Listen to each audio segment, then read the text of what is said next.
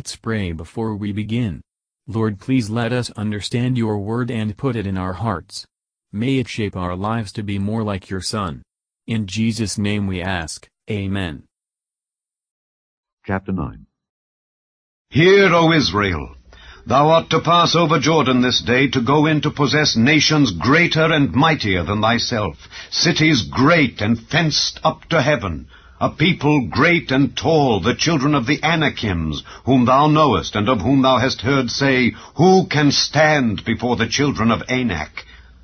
Understand therefore this day that the Lord thy God is he which goeth over before thee.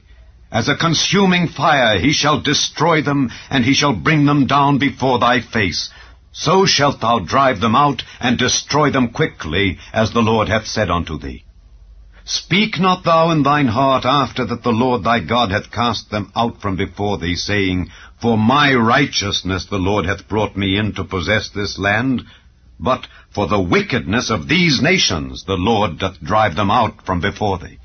Not for thy righteousness, or for the uprightness of thine heart dost thou go to possess their land, but for the wickedness of these nations the Lord thy God doth drive them out from before thee, and that he may perform the word which the Lord sware unto thy fathers, Abraham, Isaac, and Jacob.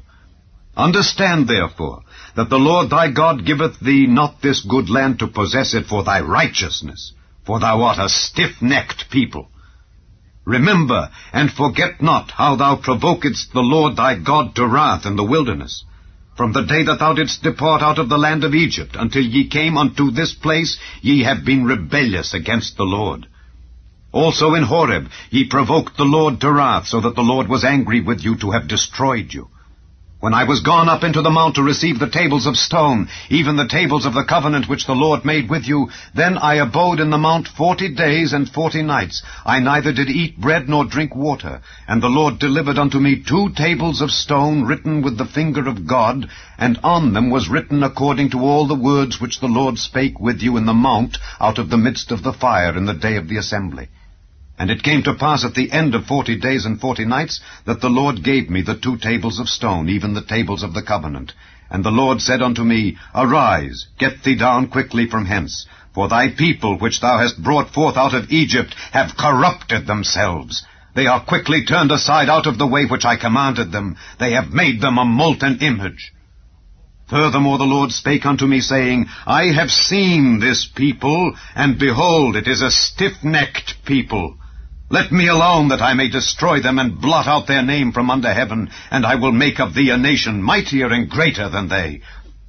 So I turned and came down from the mount, and the mount burned with fire, and the two tables of the covenant were in my two hands. And I looked, and behold, ye had sinned against the Lord your God, and had made you a molten calf.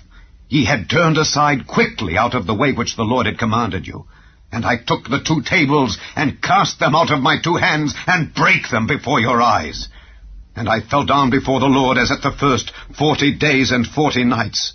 I did neither eat bread nor drink water, because of all your sins which ye sinned in doing wickedly in the sight of the Lord to provoke him to anger.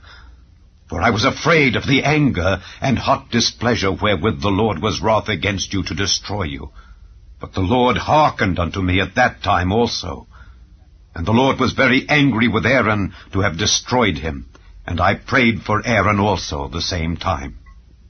And I took your sin, the calf which ye had made, and burnt it with fire, and stamped it, and ground it very small, even until it was as small as dust. And I cast the dust thereof into the brook that descended out of the mount. And at Taberah, and at Massah, and at Kibroth Hattaavah ye provoked the Lord to wrath. Likewise, when the Lord sent you from Kadesh Barnea, saying, Go up and possess the land which I have given you, then ye rebelled against the commandment of the Lord your God, and ye believed him not, nor hearkened to his voice. Ye have been rebellious against the Lord from the day that I knew you. Thus I fell down before the Lord forty days and forty nights as I fell down at the first, because the Lord had said he would destroy you. I prayed therefore unto the Lord, and said, O Lord God, destroy not thy people and thine inheritance, which thou hast redeemed through thy greatness, which thou hast brought forth out of Egypt with a mighty hand. Remember thy servants Abraham, Isaac, and Jacob. Look not unto the stubbornness of this people, nor to their wickedness, nor to their sin, lest the land whence thou broughtest us out say, Because the Lord was not able to bring them into the land which he promised them, and because he hated them, he hath brought them out to slay them in the wilderness. Yet they are thy people and thine inheritance, which thou broughtest out by thy mighty power and by thy stretched out arm. Matthew Henry Commentary on Deuteronomy chapter 9, verses 1 to 6. Moses represents the strength of the enemies they were now to encounter. This was to drive them to God, and engage their hope in Him. He assures them of victory, by the presence of God with them. He cautions them not to have the least thought of their own righteousness, as if that procured this favor at God's hand. In Christ we have both righteousness and strength, in Him we must glory, not in ourselves, nor in any sufficiency of our own. It is for the wickedness of these nations that God drives them out. All whom God rejects, are rejected for their own wickedness, but none whom he accepts are accepted for their own righteousness. Thus boasting is forever done away, see Ephesians chapter 2 verses 9, 11, and 12. Verses 7 to 29 that the Israelites might have no pretense to think that God brought them to Canaan for their righteousness, Moses shows what a miracle of mercy it was, that they had not been destroyed in the wilderness. It is good for us often to remember against ourselves, with sorrow and shame, our former sins, that we may see how much we are indebted to free grace, and may humbly own that we never merited anything but wrath and the curse at God's hand. For so strong is our propensity to pride, that it will creep in under one pretense or another we are ready to fancy that our righteousness has got for us the special favor of the Lord, though in reality our wickedness is more plain than our weakness. But when the secret history of every man's life shall be brought forth at the day of judgment, all the world will be proved guilty before God. At present, one pleads for us before the mercy seat, who not only fasted, but died upon the cross for our sins, through whom we may approach, though self-condemned sinners, and beseech for undeserved mercy and for eternal life, as the gift of God in him. Let us refer all the victory, all the glory, and all the praise, to him who alone bringeth salvation. Hello, we are Mark and Perla Lambert and we are the ministers of Jesus Answers Prayers. If you like this ministry please help support it.